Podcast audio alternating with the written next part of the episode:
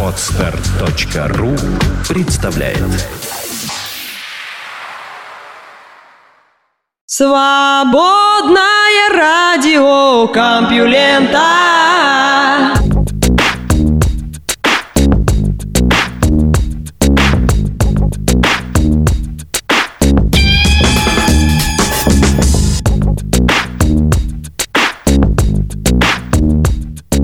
Здравствуйте, мои любознательные слушатели! Вы слышите Лёшу Халецкого, свободное радио Компьюлента, и этот выпуск называется «Паруса». Ветер новостей надувает наши паруса, и лодка под названием СРК плавно рассекает волны мирового информационного океана. И я, ваш штурман, в ближайший час проведу вас мимо рифов и постараюсь не посадить на мель.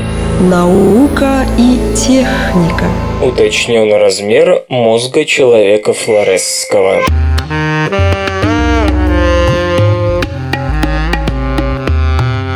Мозг человека флоресского, или как его часто называют, хоббита, был больше, чем принято считать. Это еще одно доказательство в пользу того, что перед нами уникальный вид Homo, а не обезображенный сапиенс. Останки Homo floresiensis возрастом 18 тысяч лет были впервые обнаружены на индонезийском острове Флорес в 2003 году. Существо метрового роста сочли вымершей ветвью Homo, возможным потомком человека прямоходящего, Homo erectus, самого раннего бесспорного предка современных людей, или даже более примитивного реликтового вида Homo habilis, человека умелого, отличавшегося еще обезьяноподобным скелетом. Но другие исследователи засомневались, что этот потомок мог просуществовать так долго и исчезнуть всего лишь пару десятков тысяч лет назад. Было высказано предположение, что хоббит в действительности представляет собой человека современного типа с микро микроцефалией, то есть с отклонением, приводящим к маленькой голове, маленькому телу и проблемам с психикой. Установить, здоровый то был человек или больной, можно путем сравнения размеров мозга и остального тела, соответствуют ли они отношению, наблюдаемому у других представителей Homo. Но измерение объемов мозга, который, естественно, не сохранился, по черепной коробке давали очень разные результаты, от 380 до 430 кубосантиметров, а потому и от ответ на вопрос не был однозначным. На этот раз ученые впервые взглянули на интерьер единственного известного черепа человека флоресского с помощью компьютерной томографии с высоким разрешением. Оказалось, объем мозга равнялся 426 кубическим сантиметрам, что больше самой общепризнанной оценки в 400 кубических сантиметров. Для сравнения, мозг современного человека занимает в среднем 1300 кубических сантиметров. Вооруженные этими знаниями исследователи сравнили хоббита с другими видами Homo. Предположение об эволюции человека флоресского от Homo erectus может показаться странным, ибо мозг последнего достигал тысячи кубических сантиметров. Однако есть яванский экземпляр человека прямоходящего с мозгом около 860 кубических сантиметров. Так что линия наследования возможна, хотя, разумеется, еще не доказана. Не исключено, что предком хоббита был человек прямоходящий с мозгом в 600 кубических сантиметров, но это менее вероятно, ибо нет археологических свидетельств присутствия этого примитивного гоминина в Азии. В том, что мозг по мере эволюции не только увеличивался, но и уменьшался, нет ничего необычного. При особых обстоятельствах, например, на островах, многие животные становились карликами, даже мамонты и динозавры. Левши, к вам больше вопросов, чем ответов.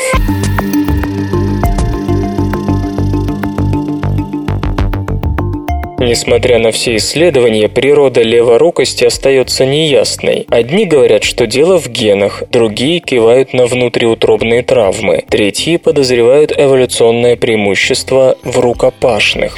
И при этом совершенно непонятно, почему на их долю приходится в среднем стабильные 10%. В довершение ко всему замечено, что левши в целом лучше правшей справляются с задачами на зрительное и пространственное восприятие. Да и среди генов гениев их больше. Предпочтение в пользу одной из рук обладает ясным преимуществом. По словам психолога Стэнли Корона из Университета Британской Колумбии, все дело в скорости выполнения той или иной задачи, а для древнего человека это был вопрос жизни и смерти. Тем не менее, никто не знает, почему у людей именно левши стали стабильным меньшинством. У животных левши и правши распределены примерно поровну, тогда как у нашего брата на долю леворуких приходится от 5 до 20%, какую популяцию не возьми. Это отмечает эволюционный биолог Виолен Лоранс из Национального центра научных исследований Франции. В 2012 году одно из исследований показало, что в обществах, которые поощряют кооперацию и, соответственно, обмен орудиями труда, наблюдается тенденция к доминированию одной руки над другой, тогда как состязательность дает обратный эффект. Другая гипотеза гласит, что быть левшою выгодно, но только в том случае, когда леворукость встречается относительно редко. В рукопашной неожиданный взмах левой может дать преимущество, но лишь при условии, что такие атаки происходят нечасто. Это ведет к повышению шансов на выживание не только очевидным и прямым образом, но и косвенным. Ведь хороший боец завоевывает больше престижа и его чаще любят женщины, что теоретически заканчивается большим количеством детей. Если какая-то роль в доминировании одной из рук и впрямь принадлежит генам, то, скорее всего, не одному, а многим. Причем стоит учитывать воздействие обстоятельств. У однояйцевых близнецов зачастую разные доминантные руки. Около половины случаев леворукости могут оказаться побочным продуктом дородовой или родовой травмы, считает господин Корен. Показано, что у левшей более высокие показатели дислексии, шизофрении и проблем с иммунитетом, например, аллергии и волчанки. Пытаясь объяснить этот феномен, ученые полагают, что все люди устроены праворукими, но травма мозга может случайно привести к его реорганизации и сделать доминантной левой руку. Однако госпожа Лоранс относится к этой теории скептически. По всей вероятности, в историях болезни начала 20 века врачи упоминали леворукость просто в связи с тем, что она представлялась необычной, поэтому и кажется, что среди нездоровых левшей больше. Леворукость чаще встречается у мужчин, отсюда родилась гипотеза о влиянии уровня тестостерона в материнской утробе на выбор доминантной руки. Обращалось внимание и на то, что выдающиеся личности тоже подозрительно часто леворуки. Четверо из семи последних президентов США, а также Альберт Эйнштейн, Исаак Ньютон, Чарльз Дарвин – все были левшами. Левши обычно выделяются в областях, которые требуют отменных способностей к зрительно-пространственному восприятию, например, в архитектуре и графике, говорит господин Корен. Они составляют большинство и среди шахматных мастеров, но меньшинство в науке. Вы слышите голос Валеры Халецкого. Лёши. Лёши Халецкого. В эфире радио «Маяк». Свободное радио Компьюлента. Ну, как-то так. Почему обрезание защищает от ВИЧ?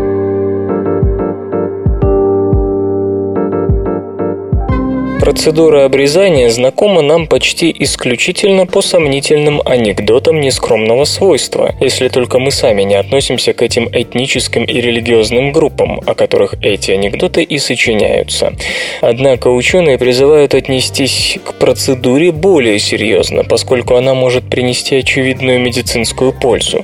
Одно из доказательств этого представили специалисты из исследовательского института трансляционной геномики. В статье они сравнивают сравнивают состояние микрофлоры у обрезанных и необрезанных мужчин. Пространство под крайней плотью полового члена служит удобным инкубатором для бактерий самого разного типа. Оказалось, что обрезание снижает в этой зоне численность анаэробных бактерий, которые не могут жить в присутствии кислорода, но при этом повышает плотность бактерий аэробов. Эффект понятен, однако заметно расходится с распространенной точкой зрения, утверждающей, что обрезание ликвидирует вообще всю микрофлору, которая обитает на головке члена. В реальности же, как видим, происходит нечто вроде смены экосистемы, а вовсе не полное ее уничтожение. Споры о том, полезно обрезание или нет, ведутся давно. Какое-то время считалось, что обрезание снижает сексуальную чувствительность, но потом оказалось, что эта самая чувствительность остается почти без изменений, а если и меняется, то не настолько, чтобы об этом стоило говорить. В прошлом году Американская педиатрическая академия признала, что вы выгоды от обрезания перекрывают его минусы. Выгоды эти сводятся к уменьшению вероятности заразиться каким-нибудь вирусом и заразить им своего партнера.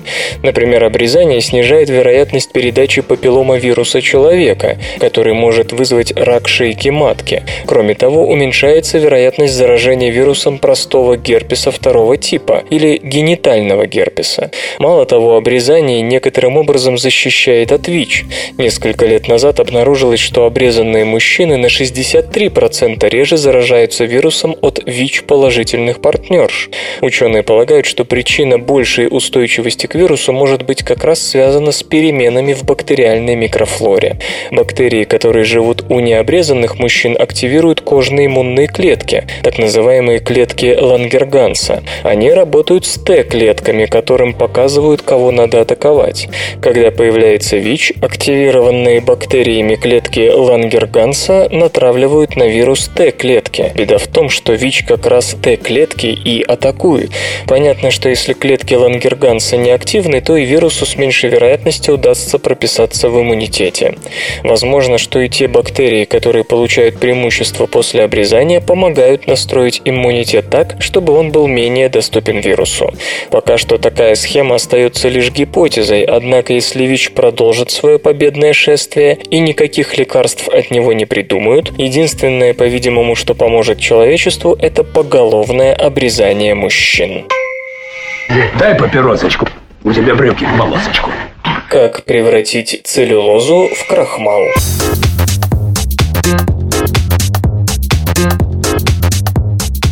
К 2050 году человеческая популяция, по некоторым оценкам, достигнет 9 миллиардов. Даже если оставить за скобками рассуждения на тему «что станет с окружающей средой», от одного вопроса отмахнуться никак не получится. Как накормить эту ораву? Исследователи из Виргинского политехнического института, кажется, нашли способ решения этой проблемы. Группе ученых под руководством Персиваля Джана удалось превратить целлюлозу в крахмал, точнее в один из его полисахаридов под названием амилоза. Авторы работы создали искусственную биохимическую цепочку, которую подробно описывают в журнале PNAS. Среди использованных ферментов названы эндоглюконаза, целлобиогидролиаза, различные фосфорилазы и так далее. Все они были получены из бактерий, грибов и растений. Нужно было лишь расположить их в правильном порядке и настроить условия реакции. Так как и целлюлоза, и крахмал представляют собой полимеры глюкозы, смысл всей процедуры в том, чтобы изменить расположение связей между мономерами. Примерно треть сырья превращалась в крахмал-амилозу, оставшаяся гидролизовалась до глюкозы, которую можно было использовать для получения этанола с помощью дрожжей. По сути, созданная ферментативная цепочка позволяет более экономно или, если угодно, более экологично распоряжаться сельскохозяйственными растительными ресурсами. Например, зеленые части злаковых культур, которые идут на корм крупному рогатому скоту, можно использовать как в пищевой промышленности, так и для получения биотоплива. Кроме того, в крахмал можно преобразовывать и ту целлюлозу, из которой сложена бумага, что добавляет методу экологических очков. Метод превращения целлюлозы в крахмал еще требует доработки, чтобы его можно было использовать в промышленности. Однако уже сейчас ясны его преимущества. Он не требует никаких либо дополнительных химических реагентов, ни особо сложного оборудования, притом безопасен для окружающей среды ввиду отсутствия токсичных отходов. Железо и гаджеты, ты, ты. Пиноккио – беспроводной микроконтроллер для интернета вещей.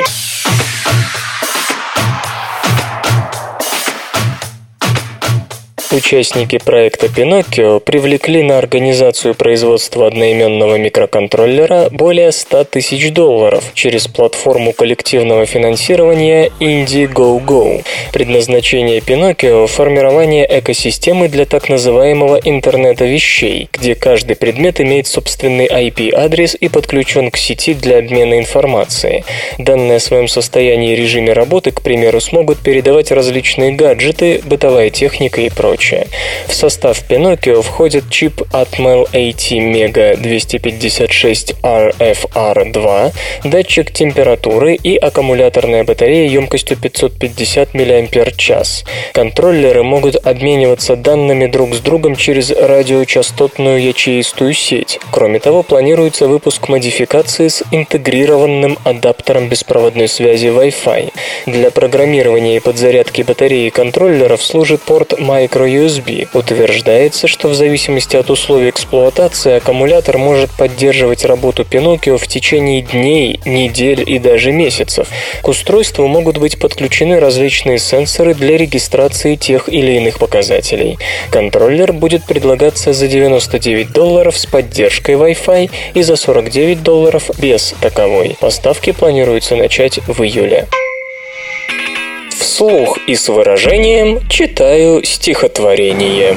Георгий Адамович «Там где-нибудь».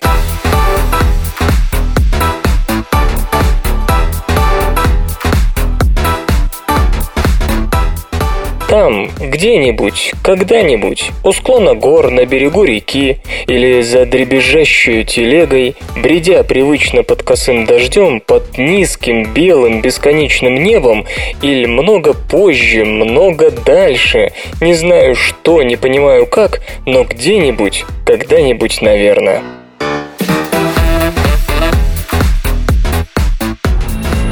Наука и техника. Можно ли передавать информацию, не обмениваясь частицами?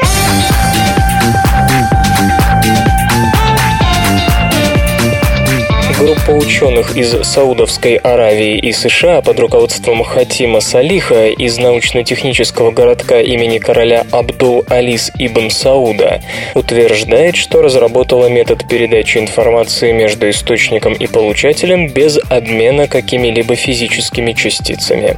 Ну вот, как обычно, сенсационности для не пожелали даже школьные программы, подумает слушатель и будет до некоторой степени прав, но лишь до крайне малой степени. В сердце спроектированного прибора множество светоделителей, устройств из призм и зеркал, несколько упрощая, с очень высокой отражающей способностью. Когда одна сторона информационного канала, Алиса, отправляет фотон через первый светоделитель, а вторая, Боб, имеет детектор прямо за этим устройством, то Боб может либо активировать детектор, либо не активировать его. Пока детектор выключен, фотон существует в суперпозиции одновременных состояний, в одном из которых он будет отражен, а в другом пропущен через светоделитель, что позволит ему интерферировать самому с собой после отражения в двух правильно расположенных зеркалах. Но когда детектор Боба включен, ситуация меняется. Волновая функция фотона вынуждена коллапсировать, и частица должна выбирать, какое из двух состояний следует предпочесть. Второй светоделитель расположен там, где оба потенциальных маршрута фотона пересекаются, и за этим светоделителем у Боба Боба тоже есть детектор. Когда относительно детектора и светоделителя правильно расположены еще два зеркала, конфигурация этого элемента в целом начинает повторять первый, что приводит к появлению серии петель в форме ромба. В итоге начинает действовать квантовый эффект Зенона, согласно которому некое метастабильное состояние распадается тем позже, чем чаще его будут измерять с помощью приборов. В данном случае Боб может сообщить Али Алисе включены ли все его детекторы, без необходимости пропускать хотя бы один фотон между собой и Алисой. Ведь если все детекторы работают, в игру вступает квантовый эффект Зенона, и волновая функция фотона постоянно коллапсирует в одно и то же состояние высокой вероятности, отраженное, заставляя фотон выдавать сигнал на один из двух выходных детекторов на стороне Алисы. Ну а если все детекторы Боба выключены, повторяемая интерференция волновой функции информации с самой собой приводит к активации второго из двух детекторов Алисы.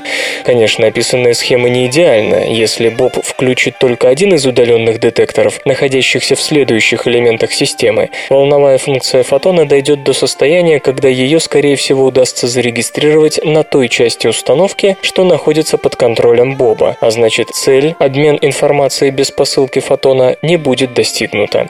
Чтобы снять эту проблему, исследователи использовали то, что они называют называют цепным квантовым эффектом Зенона. Идея уловки в том, чтобы вторичные контуры системы, светоделитель-детектор, сбрасывали волновую функцию в конце каждого большого контура так, чтобы вероятность обнаружения фотона на стороне Боба хотя бы и не исчезала, но никогда не достигала слишком больших значений. Как полагают ученые, бесконечное количество первичных и вторичных контуров в такой системе должно гарантировать, что фотон всегда заставит сработать правильный детектор на стороне Алисы и никогда не закончит свой путь в одном из детекторов Боба, что будет означать стопроцентно свободную от частиц связь между Алисой и Бобом. На деле бесконечное количество контуров неудобно, и даже чтобы получить в 95% случаев связь, не включающую обмен частицами, потребуется по расчетам 50 первичных контуров и 1000 вторичных, что по-прежнему не слишком практично для канала связи. Поэтому физики разработали более элегантную схему с одним первичным и одним вторичным контуром, использующими суперпозиции поляризации и при помощи точного компенсирующего тайминга создающими тот же эффект, как если бы контуров в аппарате было много. При текущем уровне лабораторной техники, по словам исследователей, успешной связи без помощи частиц посредников таким методом можно достичь в среднем в 70-80% случаев. Теоретически это успех. В самом деле выглядит так, как будто таким образом можно реализовать хотя и не слишком надежную 70-80%, но практически не перехватываемую связь для спецканалов. Действительно, как перехватить сообщение, когда оно не переносится никаким носителем. В то же время система в существующем виде сложна, и о широком ее применении, скажем, коммерческом, говорить пока не приходится. Хатим Салих также указывает на интересный вопрос. Если физические частицы не переносят информацию между отправителем и получателем, то кто же тогда это делает? В принципе, можно сказать, что во всех реализуемых вариантах такой схемы сохраняется вероятность передачи фотона от одной стороны к другой. Но стоит ли уверенно утверждать, что информацию можно передавать одной только вероятностью передачи частицы? Почему крыс никогда не тошнит?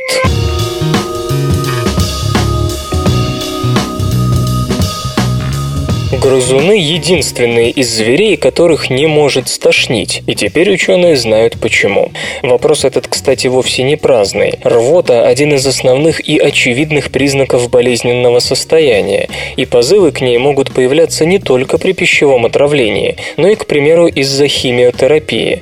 Без лабораторных грызунов не может обойтись ни одно исследование, и если речь идет об испытаниях какого-нибудь противоракового лекарства, как узнать, как чувствует себя животное после его приема. Чарльз Хорн и его коллеги из Университета Питтсбурга изучали грызунов трех разных групп – мышеобразных, белкообразных и дикобразообразных, к которым относятся, например, морские свинки и нутрии. Во всех случаях вещества, которые должны были вызывать рвоту, на подопытных никак не действовали. Иными словами, неспособность к рвоте есть свойство всех грызунов, а не только лабораторных крыс и мышей. Анатомические исследования показали, что грызунам просто нечем совершать рвотные движения. У них слишком слабая мышца диафрагмы. Кроме того, их желудок не в состоянии сокращаться так, чтобы отправлять пищу обратно к глотке. Нечто похожее обнаружилось и в нервной системе. В ответ на тошнотворное вещество у нас возникает определенная нервная активность, связанная с работой рта, глотки и плечевого пояса. У грызунов же ничего такого нет, то есть в их мозгу отсутствуют нервные нервные цепи, необходимые для рвотного рефлекса. Словом, вряд ли можно научить крысу тошноте, для этого пришлось бы переиграть всю эволюцию отряда грызунов, поскольку рвота – это все-таки способ защититься от вредных веществ, проникших с пищей. Авторы работы полагают, что грызуны должны как-то компенсировать отсутствие такой защиты. Возможно, они обладают более чувствительными вкусовыми рецепторами, которые позволяют сразу определить, что с пищей что-то не так. А может, все дело в своевременном самолечении. Известно, что больные грызуны едят почву, которая может играть роль активированного угля, сорбируя вредные вещества и не давая им всасываться в кровь. Вы слышите голос Лёши Халецкого. Ну, не прямо сейчас, конечно, а вообще, в СРК. Окрестности массивных протозвезд более упорядочены, чем принято думать.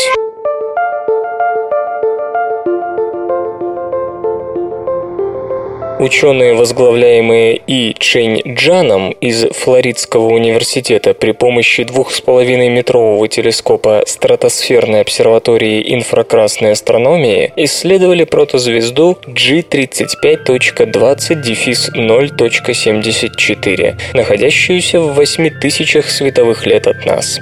До сих пор астрономы полагали, что такие светила из-за большой массы протозвездных оболочек и воздействия молодых звездных скоплений, где они формируются, должны испытывать сильнейшую турбулентность, а их структура подвергаться хаотичным изменениям. Но картина эта была чисто теоретической, поскольку проверить ее в видимом диапазоне нельзя. Протозвезды скрыты газом и пылью, а в инфракрасном диапазоне массивные объекты чересчур ярки для космических инфракрасных телескопов и слишком тусклы для наземной аппаратуры.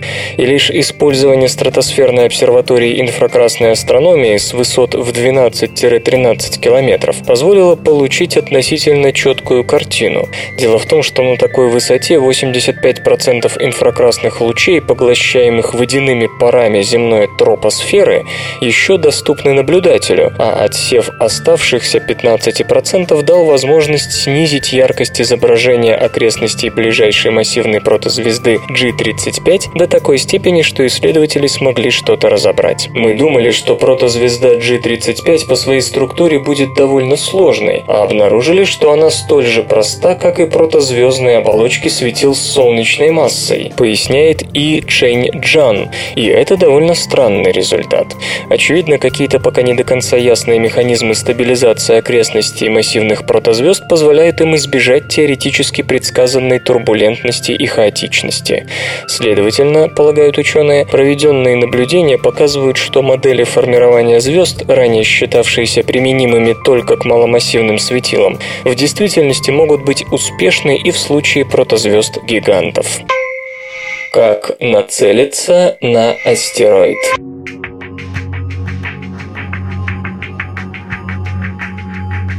Подобно многим коллегам по лаборатории реактивного движения НАСА, Шьям Пхаскаран много времени посвящает астероидам. Как и они, исследователь глубокого космоса мастерит и обдумывает компьютерные трехмерные модели этих загадочных кочевников Солнечной системы. Правда, в отличие от тех, кто определяет местонахождение астероидов в прошлом, настоящем и будущем, наблюдая их с помощью самых крупных радаров мира и размышляя над тем, как встретиться с ними или даже вывести на Луну на орбиту, господин Пхаскаран хотел бы столкнуться с одним из них. Если вам надо заглянуть под поверхность астероида, лучшего способа не найти, поясняет ученый. Но это нелегко. Ударить по астероиду космическим кораблем, который мчится на гиперскорости, все равно, что попасть стрелой в цель, установленную на гоночной машине. Гиперскорость – это 3 км в секунду и выше, и господин Пхаскаран подразумевает именно это выше. В большинстве сценариев, которые я смоделировал, сближение космического корабля и астероида происходит на скорости около 13 км в секунду, подчеркивает исследователь. В Солнечной системе, где знаки «уступи дорогу» и «право преимущественного проезда» еще не получили широкого распространения,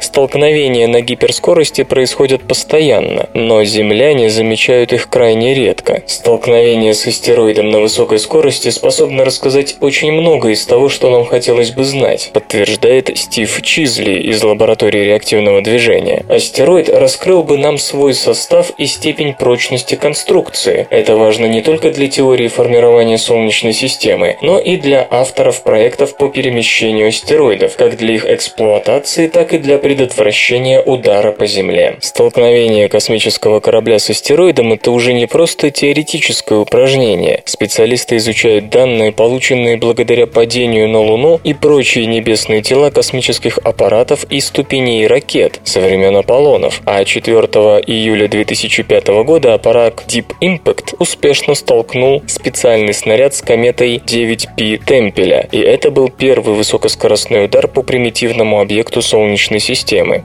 Господин Пхаскаран, принимавший участие в проекте Deep Impact в качестве штурмана, отмечает, что астероид требует иного подхода. Комета неудобна своим хвостом, который мешает системам наблюдения и навигации, а астероиды чересчур малы и темны, к тому же могут иметь свой собственный еще более мелкие спутники.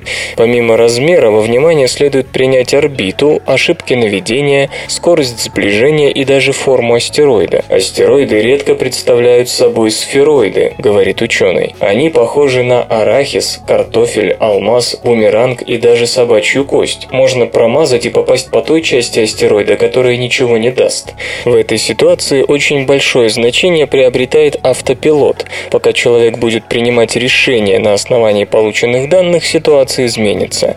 Поэтому последние команды придется отдать за несколько часов до столкновения, а дальше молиться.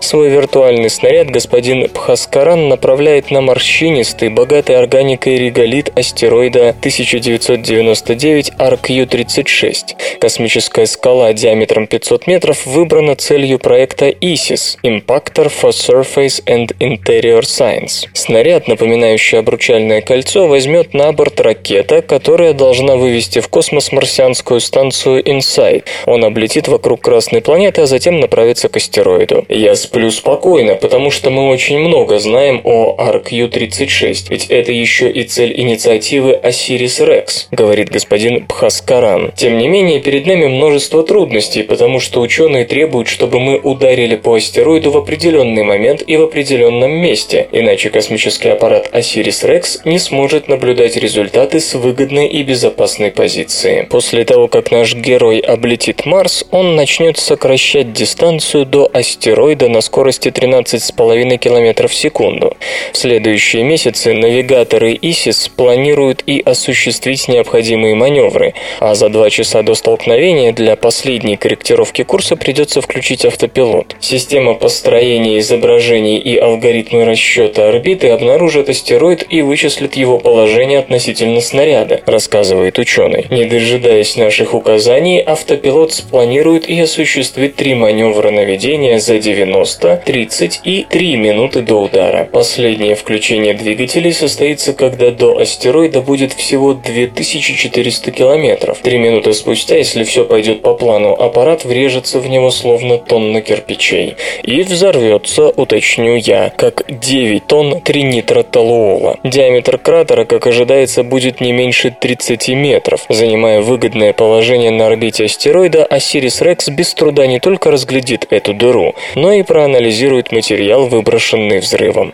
Данные дадут информацию и о составе астероида, и о том, как отреагирует на удар его орбита. Хотя эффект ожидается небольшим, его можно будет измерить, отмечает господин Чизли. Как только мы узнаем, насколько изменится орбита, мы сможем планировать мероприятия по влиянию на орбиты других астероидов, если в том возникнет нужда. Но сначала, конечно, надо по нему попасть. Что ты орешь? Ты же мне всю рыбу э, испугал. Многочасовые гамма-всплески обязаны своим появлением необычным массивным звездам.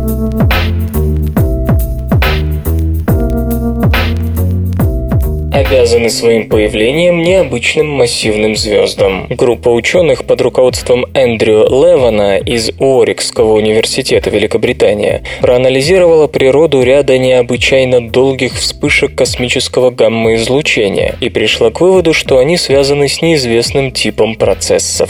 Если обычно гамма-всплески делятся на короткие, длящиеся не более двух секунд, например, слияние нейтронных звезд или черных дыр, и длинные, продолжительностью от нескольких секунд до минут, например, коллапс особо массивной звезды с образованием черной дыры, то в 2011 году астрономы наблюдали гамма-всплеск длительностью в 7 часов. Впоследствии были найдены и другие примеры часовых по продолжительности явлений такого рода, не укладывающихся ни в один из выше приведенных сценариев.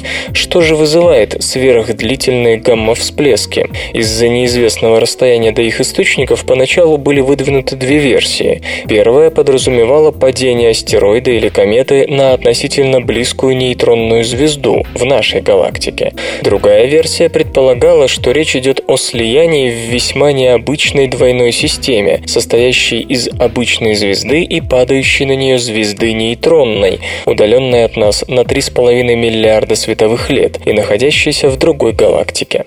Теперь, используя один из 8-метровых телескопов обсерватории Джемини, группа господина Левана смогла смогла наконец-то измерить красное смещение одной из этих многочасовых вспышек, и выяснилось, что излучение от ее источника шло до нас 7 миллиардов лет. То есть он находится вдвое дальше, чем предполагалось, а значит был много мощнее. Чтобы соответствовать такой длительности, всем известным сверхдолгим гамма-всплескам нужен какой-то третий сценарий. По расчетам ученых, скорее всего, это превращение массивной звезды в черную дыру. При этом сразу коллапсирует лишь часть материи звезды, и внешние слои падают в образующуюся черную дыру, порождая сильнейшие вспышки излучения, которые мы и воспринимаем как гамма-всплески. Сверхдлительным всплескам следует приписать и происхождение от особого типа светил, звезд с массой в 20 раз больше солнечной, все еще сохраняющих свою глубокую водородную атмосферу, а потому имеющих диаметр в сотни, а то и в тысячу раз больше солнечного. Предположительно, виновник имел миллиард 380 миллионов километров в поперечнике, что примерно равно расстоянию от Сатурна до Солнца. Если размеры звезды так значительны, то при коллапсе вся ее водородная атмосфера не успеет быстро провалиться внутрь черной дыры, и на завершение этого процесса уйдут долгие часы, что соответствует картине многочасовых гамма-всплесков. Другое дело, что для формирования столь массивной звезды с обширной водородной атмосферой ее исходная металличность должна быть относительно низкой, что и объясняет большую удаленность таких объектов, ведь им самое место в ранней Вселенной, где содержание тяжелых элементов в звездах часто было предельно малым. На самом деле это даже хорошо. Близкий длительный гамма-всплеск мог бы убить большую часть жизни на Земле, придись его ось на нашу планету. А поскольку в нашей галактике содержание металлов в звездах много выше, чем в ранней Вселенной, шансы события такого рода вблизи от нас довольно малы. Исторический анекдот. Однажды королева Елизавета принимала у себя самую известную женщину, тоже в своем роде королеву, Грейс О'Мейл. Грейс называли королевой пиратов. Интересное, наверное, было зрелище. На входе у Грейс отобрали спрятанный кинжал, и Елизавета была немного обеспокоена фактом его наличия. Затем Грейс отказалась поклониться перед королевой, потому как не признавала в ней королевы Ирландии. Когда Грейс приложилась к табакерке с нюхательным табаком, одна из знатных дам протянула ей платок. Воспользовавшись им по назначению, то бишь высморкавшись, она швырнула платок в ближайший камин. Отвечая на изумленный взгляд Елизаветы, Грейс заявила, что у них в Ирландии однажды использованный платок выбрасывают. Наука и техника. Многочасовые гамма-всплески обязаны своим появлением необычным массивным звездам.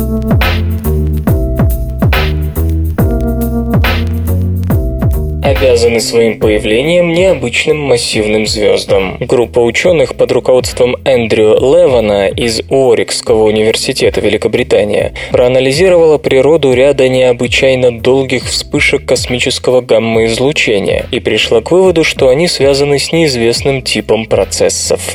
Если обычно гамма-всплески делятся на короткие, длящиеся не более двух секунд, например, слияние нейтронных звезд или черных дыр, и длинные, продолжительностью от нескольких секунд до минут, например, коллапс особо массивной звезды с образованием черной дыры, то в 2011 году астрономы наблюдали гамма-всплеск длительностью в 7 часов. Впоследствии были найдены и другие примеры часовых по продолжительности явлений такого рода, не укладывающихся ни в один из выше приведенных сценариев. Что же вызывает сверхдлительные гамма-всплески? Из-за неизвестного расстояния до их источников поначалу были выдвинуты две версии. Первая подразумевала падение астероида или кометы на относительно близкую нейтронную звезду в нашей галактике. Другая версия предполагала, что речь идет о слиянии в весьма необычной двойной системе, состоящей из обычной звезды и падающей на нее звезды нейтронной, удаленной от нас на 3,5 миллиарда световых лет и находящейся в другой галактике.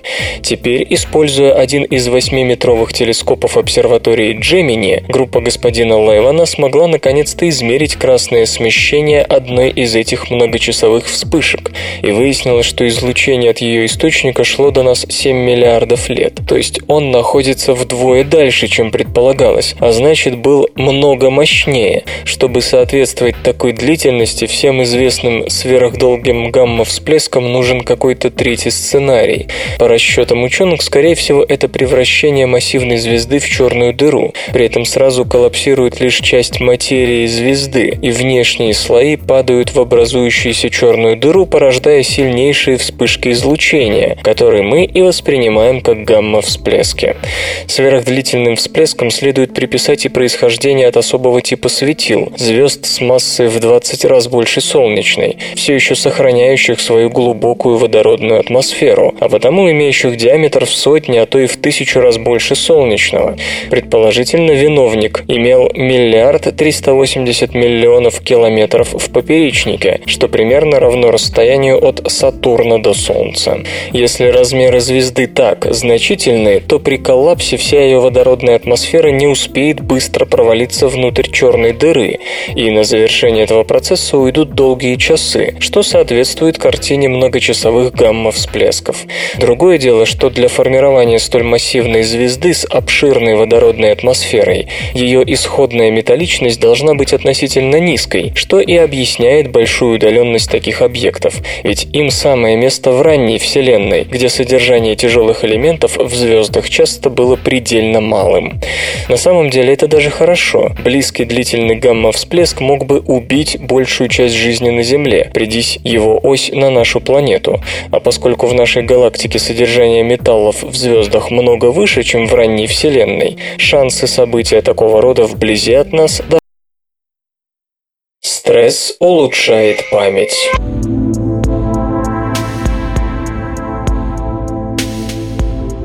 Мы привыкли рассматривать стресс только как что-то вредное для психики и физиологии. Стресс вводит в депрессию, вызывает вялотекущее воспаление, провоцирует ожирение и так далее. Однако, как утверждают исследователи из Калифорнийского университета в Беркли, стресс может приносить пользу, просто все зависит от того, в какой дозе вы эту напасть получили. Стресс, вообще говоря, есть защитная и адаптивная реакция. Если животное попадает в неприятную ситуацию, то стрессовые гормоны быстро мобилизуют резервы организма, чтобы он мог справиться с неприятностями. Кроме того, животное запоминает схему действий, и если опять случится попасть в такую же ситуацию, например, снова забрести на чужую территорию и наткнуться там на хозяина, то стресс будет уже не таким сильным, потому что понимание того, как надо действовать, осталось с прошлого раза. Понятно, что стресс влияет на память, раз индивидуум может запомнить стрессовую схему поведения. Главный центр памяти в мозгу у млекопитающих – это гиппокамп, и исследователи взялись проверить, как стресс влияет на нейроны этого участка мозга. Оказалось, что стресс ни много ни мало стимулирует нейрогенез, то есть образование новых нервных клеток. Как хорошо известно, во взрослом мозге сохраняются стволовые клетки, которые дают начало новым нейронам, и одно из мест, где эти стволовые клетки работают – зубчатая извилина гиппокампа. Как пишут исследователи в журнале eLife, зубчатая извилина извилина гиппокампа очень чувствительна к глюкокортикоидным стрессовым гормонам. Однако до сих пор все эксперименты говорили лишь о том, что хронический стресс, который сопровождается нарастанием стрессовых гормонов, подавляет активность нервных стволовых клеток в гиппокампе, и потому ведет еще и к ухудшению памяти, помимо стандартного набора радостей вроде ожирения, депрессии и проблем с сердцем. Однако стресс бывает разного рода, длительный и не очень сильный, а также кратковременный кратковременный, но довольно резкий. Ситуация столкновения с противником-конкурентом как раз второго рода. Эксперименты, которые ставили Элизабет Кирби с коллегами, имитировали короткий, но сильный стресс. Крысу механически обездвиживали на несколько часов. При этом уровень стрессовых гормонов у нее поднимался до отметки, характерной для длительного стресса, но сам стресс был недолгим.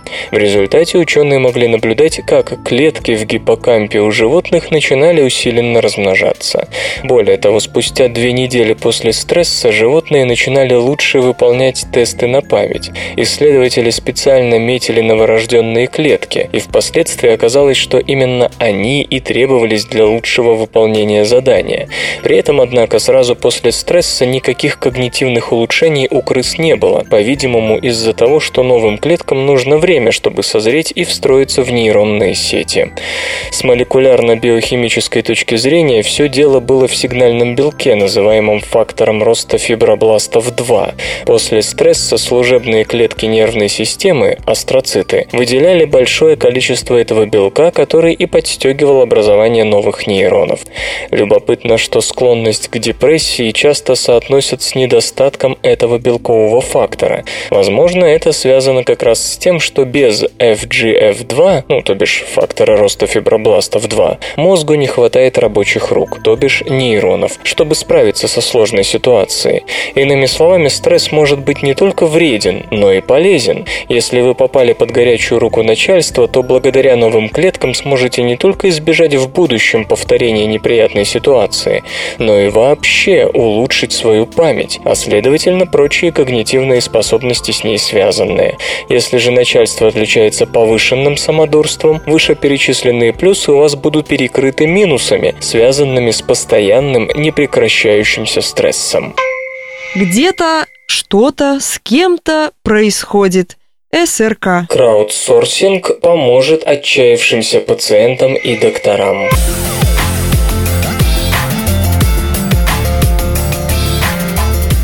Вскоре после турпоездки в Мичиган в 2009 году 20-летняя Сара Шеридан заболела чем-то вроде гриппа.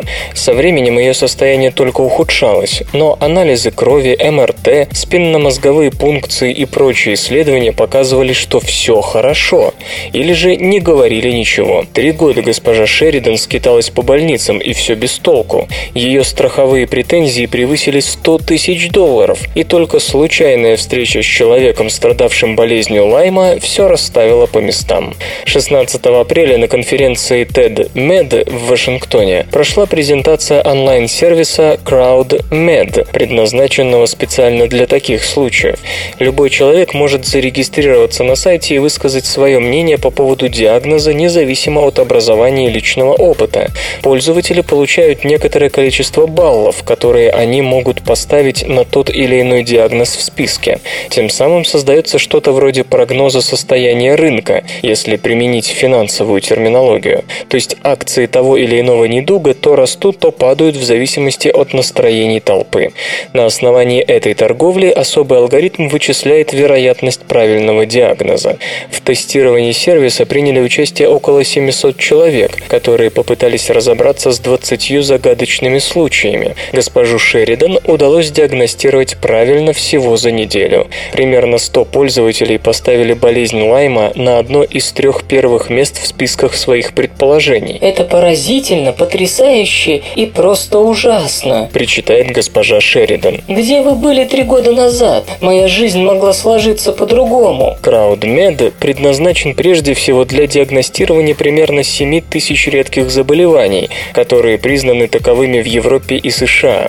В одном только Старом Свете этими недугами страдают 30 миллионов человек, человек, и 40% из них верный диагноз был поставлен не сразу. Как только пользователи приходят к консенсусу, сервис выдает пациенту список из трех наиболее возможных заболеваний, с которым тот должен отправиться к врачу. Угадавшие диагноз получают больше баллов для своих ставок. Отчаявшиеся пациенты и доктора могут также обратиться к недавно открытому ресурсу Find Zebra, который тоже посвящен редким заболеваниям. По сути, это система поиска по симптомам, в основе которой лежит база данных, составленная дипломированными медиками. Во время тестирования Find Zebra оказался в этом отношении полезнее Google. Невозможно выучить абсолютно все обо всех заболеваниях, особенно о тех, которые встречаются нечасто, подчеркивает Раду Драгузин из Копенгагенского университета, один из разработчиков Find Zebra. Врачам надо помочь. Нельзя не упомянуть и о системе искусственного интеллекта корпорации IBM под названием Watson, которая помогает специалистам продираться через огромное количество онкологической литературы. Возможно, когда-нибудь все эти усилия будут объединены. За лекарством от рака нужно лететь в космос.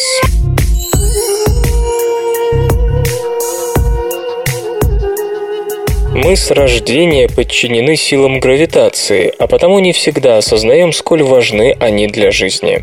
Однако в научных экспериментах именно силы гравитации порой не дают ученым увидеть, как все происходит на самом деле. Самый очевидный пример – искусственная культура клеток, выращиваемая в лабораторной посуде. Она занимает всю площадь этой посуды, формируя двумерный монослой. Из-за сил гравитации клетка не может все время плавать в питательной среде. Рано или поздно она осядет на дно. Между тем, наши тела существуют в трех измерениях. У нас внутри клетки объединяются в объемные структуры, и можно предположить, что ведут они себя при этом иначе, чем на плоскости. Вполне возможно, что именно тут кроется причина бесконечных неудач, сопровождающих поиск лекарства от рака. Ведь обычно раковые клетки в лабораториях растут двумерными колониями, и их свойства, как сказано выше, могут отличаться от настоящих трех трехмерных опухолей. Хорошей альтернативой тут могли бы стать методы, позволяющие уменьшить силу гравитации. Исследователи Жанна Беккер и Глоко Суза из биотехнологической компании Nano 3D Biosciences из Хьюстона рассматривают в журнале Nature Reviews Cancer разные пути решения этой своеобразной методической проблемы, которые существуют сейчас и которые могли бы появиться в ближайшем будущем. Биологи впервые осознали значение гравитации в жизни клеток с началом космических исследований. В 70-е годы удалось увидеть, как в условиях микрогравитации на космической станции поверхность красных кровяных клеток покрывается бугорками, которые исчезают после возвращения на Землю. Много позже выяснилось, что при микрогравитации меняется не только форма клеток, но и активность генов. Изменения затрагивали более 1600 генов из проанализированных 10 тысяч. Причем среди Среди тех, что меняли свою активность, были такие, от которых зависели процессы апоптоза и подавления раковой трансформации. Нельзя также не упомянуть работу, в которой гравитацию исследовали как силу, превратившую одноклеточных в многоклеточных. Разумеется, ученые задумались над тем, как создать клеточной культуре условия для объемного роста. Одним из первых и самых простых решений было выращивать клетки в постоянно вращающихся сосудах, где они все время плавали в толще питательных питательной среды, но при этом возникала проблема постоянных потоков жидкости, которые сказывались на возможности клеток контактировать друг с другом. Другой, более технологически изощренный метод основан на магнитной левитации. С ее помощью, как мы недавно рассказывали, удалось воссоздать кусочек легкого, который по свойствам почти не отличался от природного аналога. Исследователи из Nano 3D Biosciences, воспользовавшись этой технологией, получили трехмерный трехмерные культуры самых разных видов рака – почек, печени, молочной железы, яичников, кожи и так далее. Действие лекарств с помощью этого метода можно исследовать в более правдоподобных условиях, если иметь в виду возможности молекулярно-клеточных контактов в объемной структуре. Однако при этом исследователи отмечают, что земные варианты микрогравитации все же не вполне совершенны. Например, клетки рака предстательной железы, если их выращивать в медленно вращающемся сосуде, воздухе формируют скопления, не превышающие 3-5 мм, тогда как на орбите эти же клетки образуют опухоли размером с мяч для гольфа. Словом, авторы обзора приходят к выводу, что нет ничего более подходящего для исследования рака, чем космос. Правда, в последнее время клеточно-космические исследования несколько затормозились из-за того, что в 2011 году НАСА отказалась от использования шаттлов. Хотя, как добавляют авторы статьи, на смену НАСА челнокам могли прийти российские прогрессы. Напоследок добавлю, что сколь бы натуральными не выглядели 3D-скопления клеток, созданные в условиях микрогравитации, они все равно будут отличаться от того, что получается в организме.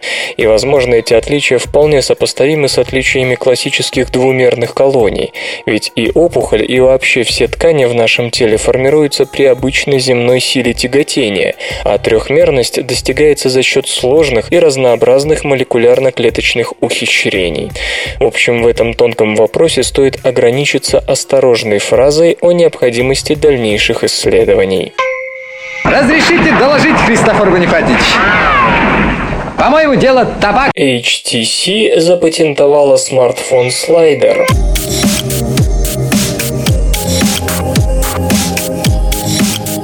Управление США по патентам и торговым маркам выдало тайваньской компании HTC патент номер 8422215 на портативное электронное устройство Handheld Electronic Device.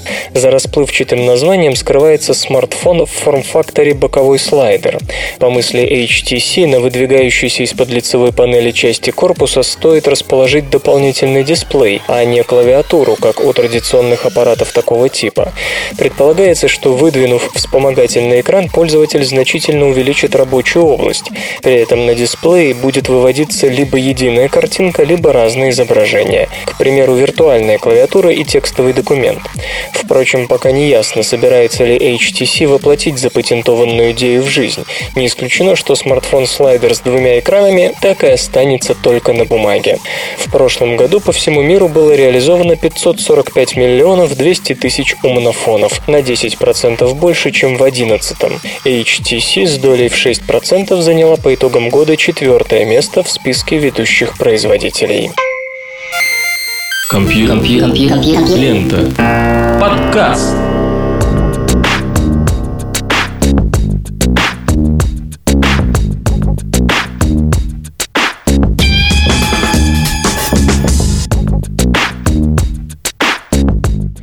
Паруса сложены, наша лодка причалила к берегу. На сегодня новостей нет, а больше интересных новостей будет завтра. Вы слышали Лешу Халецкого, свободное радио Компьюлента и еще песенка осталась. Свободное радио Компьюлента. Скачать другие выпуски подкаста вы можете на podster.ru